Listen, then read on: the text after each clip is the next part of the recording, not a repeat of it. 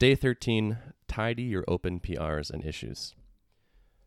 Let's go extra meta today. Please spend 20 minutes tidying up your PRs, issues, tickets, whatever.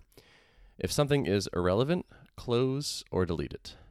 If it is something that's old, but might be still relevant, see if you can move it toward completion or deletion. Try commenting this. This issue is quite old. I'm going to delete this early next week unless someone objects.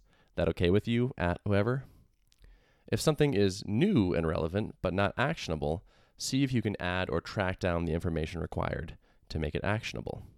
I recommend working from oldest to new to newest. And as always, remember that the point isn't to clean up all the things, it's to spend 20 minutes chipping away at them. Enjoy.